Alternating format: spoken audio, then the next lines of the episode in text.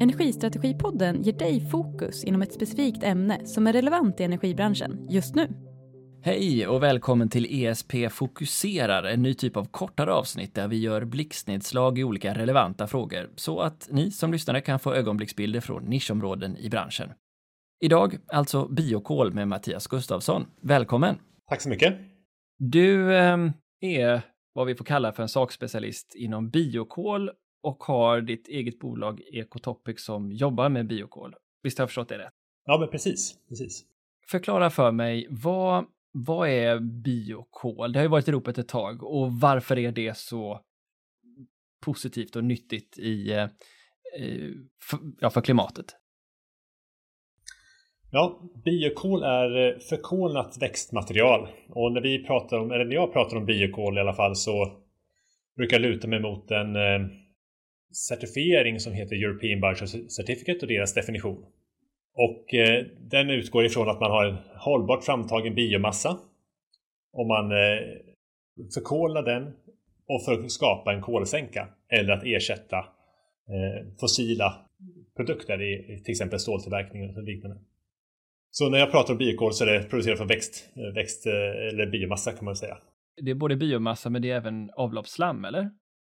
Nej, om vi går igenom på den, på den definitionen så är det inte avloppsslam utan avloppsslam är eh, en eh, ett annat typ av kol. Det behöver inte vara dåligt på något sätt utan men vi brukar inte kalla det för biokol utan eh, det är väl det som har hänt i Sverige lite grann. Man, svenska språket är lite, lite fattigt på det sättet att man pratar om biokol både i avloppsslamsammanhang ehm, eh, Även då biokol när det handlar om biochar som är till exempel jordförbättring eller man har det i material.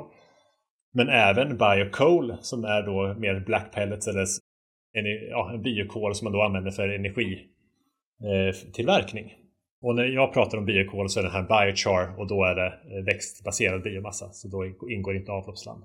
Och vad är det för stora nyttor vi skulle ha att hämta av mer produktion av biokol i Sverige? Vad tillför det? Ja, biokol, när vi stoppar in det här i den här eh, pyrolysprocessen eller upphettning i syrefattig miljö så skapar vi Eh, både energi men eh, även det här fasta materialet biokol.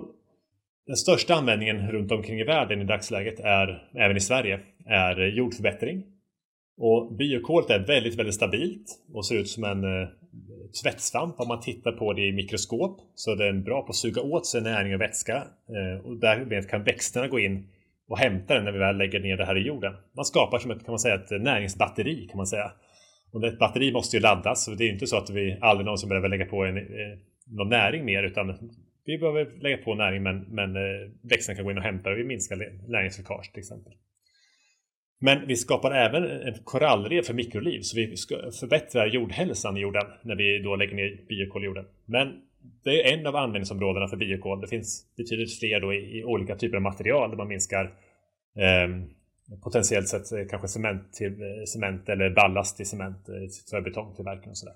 Okej, okay, så det används både som ett sätt att lagra in koldioxid, som ett sätt att förbättra jordmånen, men även som ett sätt då att göra produkter mer hållbara genom att lagra in koldioxid i dem, såsom stål. Förstår jag det rätt då? Ja, men precis. Alltså I ståltillverkningen så, så det man gör då att man minskar sin kolan, fossila kolanvändning och använder då biokol istället som är förnybart.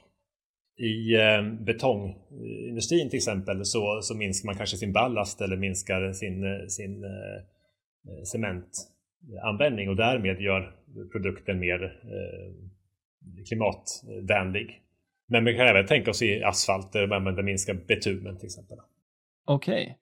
Men eh, vad är det för typ av, eh, av inbindning av eh, koldioxid som man kan förvänta sig då av pyrolys? Ja, om vi... Eh, växterna gör ju det svåra jobbet här. Det suger åt sig koldioxid från atmosfären och binder in en del av det kolet i sin vedstruktur. Och låter vi Eldar vi upp den eh, biomassan eller låter den ligga kvar i skogen så kommer det då till slut att eh, bildas koldioxid och återgå till atmosfären så vi får en kolcykel. Det vi gör här är att vi tar en del av det där kolet och gör den till en fast produkt och därmed ligger det kvar i hundratals år i marken, upp till tusentals år beroende på hur, vilken process och vilken biomassa man har använt. Så eh, vi förlänger kolcykeln kan man säga. Finns det någon som har använt biokol för jordmånsförbättring redan idag och i så fall vad har de sett för resultat? Ja, den, om man ska prata marknad i, i Sverige så är den största användaren i urbana växtbäddar. Vilket innebär med trädplanteringar och buskar och perenner och liknande som, som man planterar i staden. Det är ganska tjorvigt för, ett träd att eh, vara där det bara är asfalt och det är hårdpaketerad mark och få ut sina rötter och sina rotsystem. Så i Stockholm då man utvecklat med, med Trafikkontoret och Björn Embrén i spetsen så har man då utvecklat eh, växtjord, växtbäddsjordar med kolmakadam, vilket är sten eller makadam och biokol och kompost. Här är den absolut största marknaden, det är den som växer snabbast. Och här vill man att biokolet då ska agera ungefär som torv, att den eh, håller, eh, håller vätska till exempel. Eh, men torv bryts ju ner och är fossil och biokol ligger kvar där under väldigt, väldigt lång tid. Så det är framförallt vätskehållande förmågan och strukturförbättring och sådär som, som biokolet är bra på. Så okej, okay, så vi så i städerna är det nyttigt att använda det här och ser man någon effekt då på grönskan så att säga? Blir det, blir det mer träd och, och buskar när man använder detta? Ja, det, man ser faktiskt en väldigt stor skillnad. Om man tittar på kolmakadamjordar. Tidigare så använde man lera, torv och sand i de blandningarna. Där vi har två stycken då lera och sand som är, som är ändliga resurser och sen så har vi då torven som är fossil.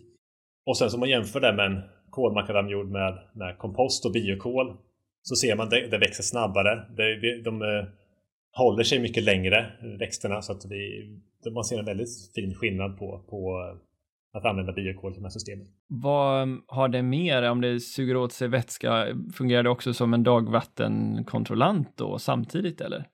Ja, i de här växtbäddarna som Stockholms trafikkontoret i Stockholms stad har tagit fram är eh, fokus på att man leder ner dagvatten i systemen och uppehåller, bevattnar sina träd och uppehåller eh, vattnet under en längre tid.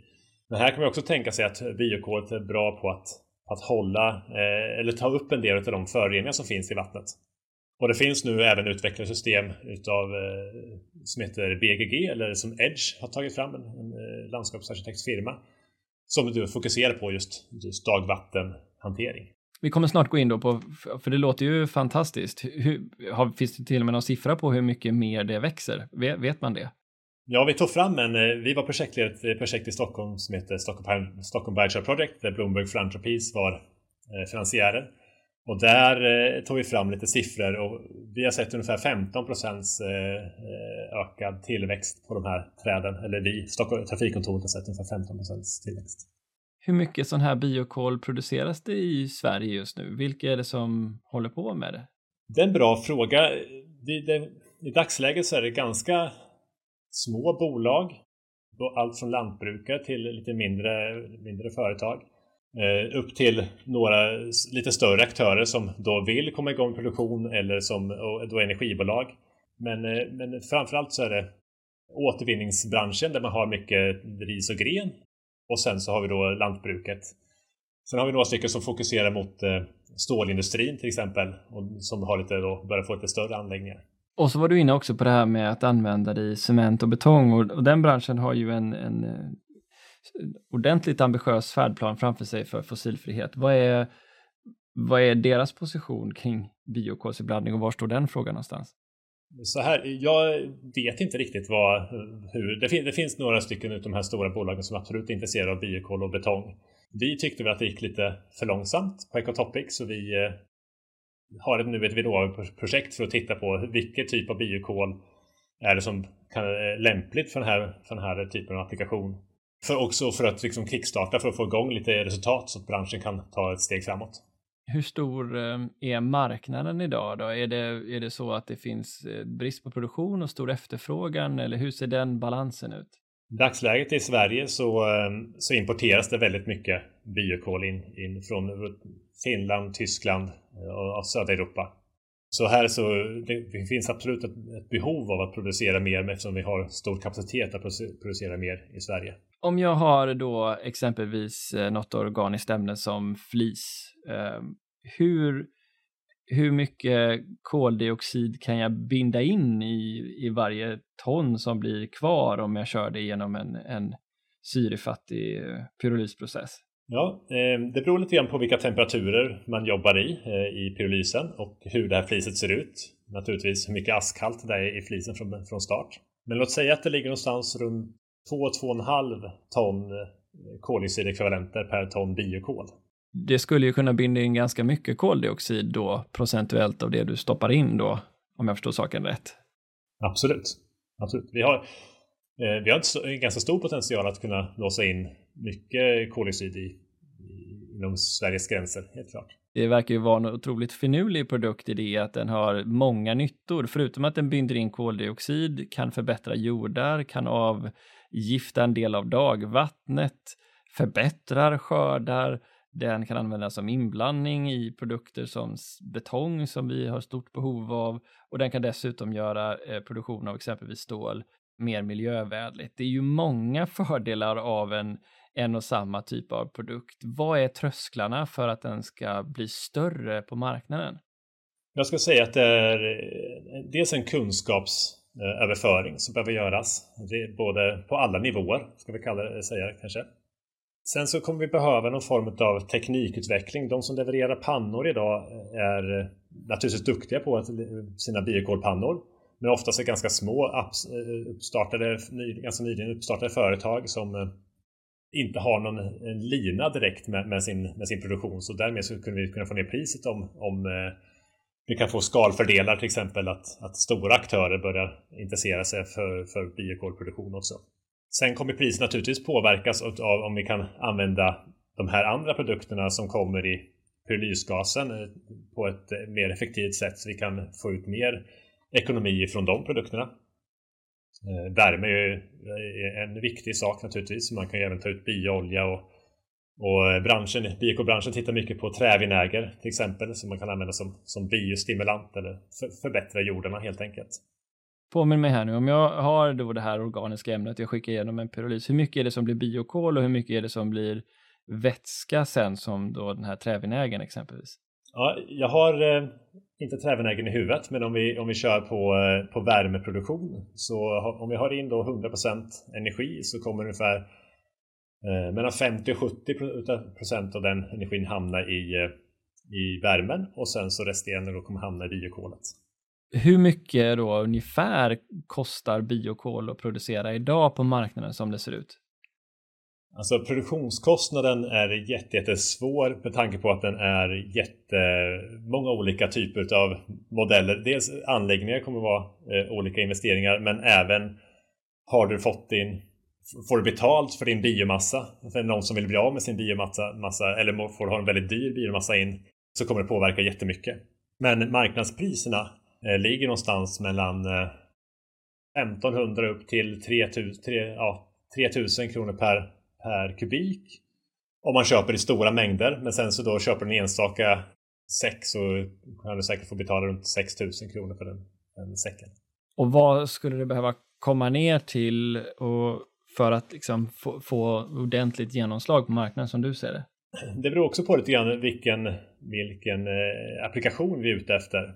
Men för en stadsmiljö i, i dagsläget så, så har priset tror jag är ganska rimligt. Där man får får ganska, relativt mycket för pengarna. Naturligtvis kommer fler städer att våga ta, göra den satsningen med kolmakadamjordar om biokolspriset är lägre. Men här så har vi är ju själva konstruktionen i sig ganska dyr då man öppnar upp hela sidan på vägen till exempel och lägger ner den här kolmakadamjorden. Men ska vi ut på ett lantbruk så ser jag framför mig att vi behöver komma ner ganska mycket i pris innan vi och, och sen så samtidigt kunna lova, utlova en viss mängd skördeökning eller viss, viss, viss mängd minskat näringsläckage eller så, så, man kan räkna på själva eh, benefiten från, från biokolet. Just det. Och här ska vi säga att vi har några stycken lantbrukare som vi har hjälpt med Klimatklivet-ansökningar nu och eh, de går ju verkligen i bräschen för de vill använda mycket av biokolet själva och där kommer vi få ut massa intressanta resultat ifrån hur man kan lägga upp det här. Man kan ju, de kan ju sälja en del men använda en del också själva naturligtvis då i sin, sin produktion. Så det ska bli superintressant att följa. Men hur ser själva marknaden ut för den här produkten i det att den både har en produkt som är koldioxidinlagring och den har en produkt som är växt eller jordmånsförbättring? Är det två olika produkter eller är det samma produkt om du förstår vad jag menar? Ja, det har ju varit samma produkt ända fram tills ganska nyligen. Och det här eh, insåg man att, man att det var många som ansåg sig äga den här äh, kolsänkerätten, om man ska kalla det för. bara för att man har producerat biokolet eller bara för att man har använt biokolet så ansåg man, så det var lite var fler som räknade på samma kolsänka. Så det man har gjort nu är att man har man separerar de här två produkterna. Eh, en kolsänka och en, eh, ett biokol som då, du kan användas till olika eh, saker. Och i dagsläget så finns den här frivilliga certifieringen European Bioshow Certificate som då även då kan certifiera din kolsänka så du vet hur stor kolsänkepotential just ditt biokol har med din biomassa som du stoppar in och, och vad du nu gör med, med värmen och så liknande. Och vad hoppas du nu då av marknaden framåt? Vad är din dröm? Men det finns några saker som jag tycker är väldigt viktiga. Det ena är att eh, vi, vi, får den här kolsänkemarknaden eh, att, att bli, bli så seriös som det bara går. Och då skulle jag gärna se att FN tar med det här till exempel i biokol i sina CDM. Regeringen i Sverige har nu gett Energimyndigheten uppdrag till att titta på eh, kolsänkare, negativa utsläpp med bio-CCS och biokol är med där på ett litet hörn. Men här så skulle vi då gärna naturligtvis gärna se att biokolet blir, kommer in i finrummet så vi också kan få, få räkna på biokol som en, en, en sofistikerad kolsänka. Sen eh, tänker jag att eh, teknikutveckling och, och skalfördelar är min förhoppning att vi kan då naturligtvis få ner biokolsproduktionen både alltså på, i små anläggningar ute på till exempel ett lantbruk eller ett mindre växthus eller vad det kan tänkas vara för någonting. Men även eh, i, i, större skala i, i stadsmiljö där vi då också har lokalt stort behov av biokol. Bara hur ser det ut liksom internationellt med den här typen av produkt? Eh, vilka, finns det länder som går före som har visat vägen? Ja, när det gäller urbana applikationer så är det definitivt Sverige som visat vägen och, och Stockholms stad som har tagit den stora stafettpinnen och definitivt världsledande. Det biokolbranschen i stort har gjort är att man har fokuserat väldigt mycket på lantbrukssektorn. Vilket jag i min värld har legat dem lite grann i fatet för att det har det är en, en sektor som är jätteintressant och jättestor avsättningspotential för den här kolsänkan och kunna förbättra jordar. Men samtidigt en sektor som eh, kanske inte har eh, den ekonomiska förutsättningen att, att, eh, köpa en produkt i så här tidigt skede innan vi får en större produktion och, och billigare anläggningar till exempel. Då. Hur passar biokolet in som du ser det i, som en pusselbit in i, i Sveriges eh, liksom, väg mot fossilfrihet? Alltså jag vill ju stoppa in biokolet i en, cirkulärt, en cirkulär kontext där vi har en mängd olika strömmar som är restströmmar från olika processer och olika eh, industrier där vi, som, som är biomassa som skulle kunna lämpa sig alldeles ypperligt till biokolproduktion. Och sen titta på Biokol är ju väldigt vitt och stort begrepp så man vill gärna säga på engelska vill man idag gärna säga biochars istället för biochar bara för att den har väldigt olika beroende på vilken typ av process och vilken material man har in. Men titta på just de olika strömmarna och titta på vart skulle de här kunna appliceras på ett väldigt bra sätt. Så eh, får vi in biokolet i de här negativa utsläpp alltså som, en, som, en viktig, som en viktig koldioxidsänka och vi får in biokolet i i eh, de här cirkulära systemen och när man tittar på sina olika processer, vad man kan göra med sina restströmmar så vore det ju väldigt spännande i min värld om, om man även tittade och utvärderade biokolsproduktion även i den i alla olika typer av sektorer. Spännande. Då får vi se vart, eh, vart det här tar vägen, Mattias. Eh, stort tack för att du var med i Energistrategipodden. Tack så jättemycket. Podden produceras av Sigholm din digitaliseringspartner för förändringsprojekt inom energibranschen.